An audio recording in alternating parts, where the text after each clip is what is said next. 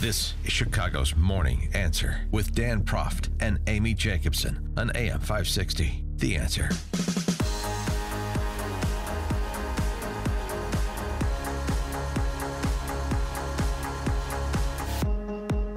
Top of the morning, Dan and Amy, and uh, it's not going to be a topic tonight, but it's going to be a topic for the next two years. Alexandria Ocasio Cortez, she's the topic, and what she has to say is, uh, whew, she was on 60 Minutes uh, being interviewed, sort of uh, very gently by Anderson Cooper, Gloria Vanderbilt's kid, and um, she had um, she had this to say about her 12 year plan for America. Would convert the entire U.S. economy to renewable sources of energy in just 12 years, while guaranteeing every American a job at a fair wage. You're talking about zero carbon emissions, no use of fossil fuels within 12 years? That is the goal. It's ambitious. And How is that possible? You're talking about everybody having to drive an electric car? it's going to require a lot of rapid change that we don't even conceive as possible right now. What is the problem with trying to push our technological capacities to the furthest extent possible? This would require, though, raising taxes. There's an element where, yeah, there, people are going to have to start paying their fair share in taxes. Do you have a specific on the tax rate? You know, you look at our tax rates back in the 60s, and when you have a progressive tax rate system, your tax rate, you know, let's say from zero to $75,000 may be 10% or 15%, et cetera. But once you get to like the tippy tops uh, on your 10 millionth dollar uh, sometimes you see tax rates as high as 60 or 70 percent that doesn't mean all 10 million dollars are taxed at an extremely high rate but it means that as you climb up this ladder you should be contributing more Yeah, okay, AOC. You you down with me? Get down with AOC. Like totally. Get down with AOC. Like you know me. Get down with AOC. Can you repeat? Get down with AOC. blah blah blah blah All right, let's see if uh, our friend Grover Norquist, president of Americans for Tax Reform, if he could stop dancing, if he's down with AOC. Grover Norquist, thanks for joining us. Happy days are here again. 70% uh, top marginal rate to get to a fossil fuel free economy. Seems like a fair trade off, doesn't it? Well, what's interesting is at one level, the thorough dishonesty of suggesting that she's going to uh, increase the subsidies for all of the energy sources that don't actually create enough energy to justify themselves, solar and wind. And I mean, maybe someday they will. But right now, we're spending tens of billions of dollars. We, taxpayers, are having tens of billions of dollars taken from us, either in higher utility fees because the government tells your utility you've got to use make believe energy um, and uh, make everybody pay for it because it's more expensive, or from tax subsidies to the people who create solar and so on. These are trillion dollar projects, and she's talking about, um, oh, we're just going to nick a few people. Well, the more honest liberals have actually introduced legislation for a trillion dollar tax increase on gasoline and energy and your utility bills. Uh, these are so-called the carbon dioxide taxes. They like to call them carbon taxes. It's carbon dioxide they're taxing. Carbon dioxide, however, doesn't sound frightening because you breathe it out every day. Yeah. Uh, if you want to make something sound, you know, dangerous, make it sound like carbon. That's what diamonds are made out of. You know. But the carbon dioxide tax that the Democrats are promoting is you're talking about trillions of dollars, at least a trillion over a decade, and that's just a start. It increases every year. She's playing a game where she says, "Oh, we're only going to have a 70% rate on some people." Okay. Uh, The tippy top. the way Yeah, I love the tippy top. tippy top. Um, you know, this is the way every truly atrocious regime has said, "Oh, we may be being unpleasant to these few people, but never you." Yeah.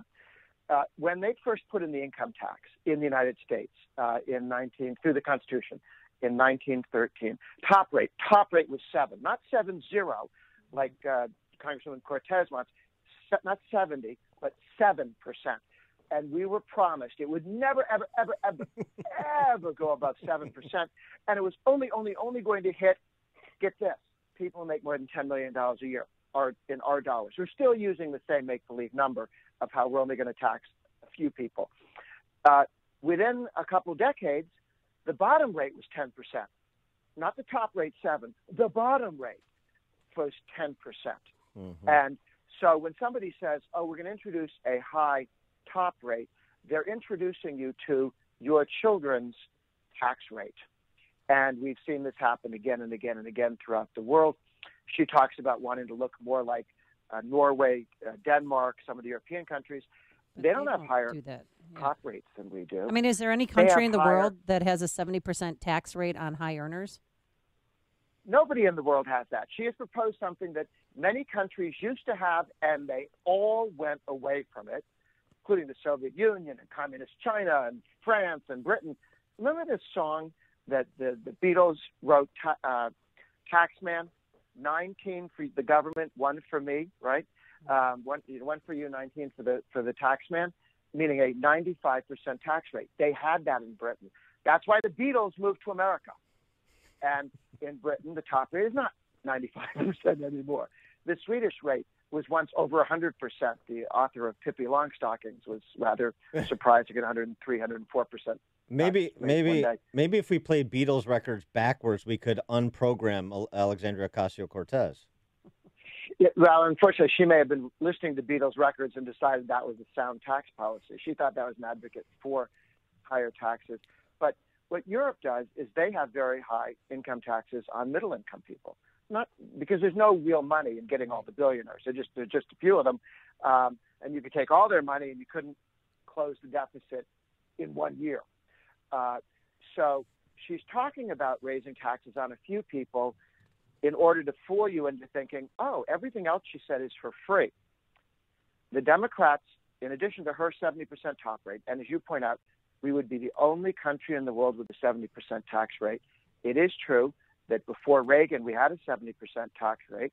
It came down from 70 to, to 28, and the economy grew at an average of 4% a year until Bush raised taxes and, and tremendously regulated the economy uh, and, and undid too much of what Reagan accomplished. And the economy did poorly, and he lost the presidency because he undid Reagan's good economy.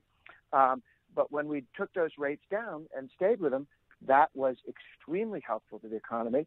That's why every other country in the world said, let's do that. Let me let and me they did. let me ask you about another tax. Now I know uh, we're steeped in negotiations with the Chinese at present again on the topic of trade, uh, but a report out in the New York Times over the weekend. Uh, a couple of electronics uh, companies in Western Michigan complaining about the Trump's tariff, uh, Trump tariffs, suggesting that uh, the trade war is uh, irreparably harming manufacturing, at least their manufacturing businesses, and it needs to come to an end post haste. Where do you come? I mean, tariffs or taxes? Where do you come down on Trump's approach to trade with China? Um, I hope that his imposition of tariffs and threats of war will get the Chinese to make changes in how they stop, get them to stop stealing our intellectual property. This is a hundreds of billions of dollars a year problem.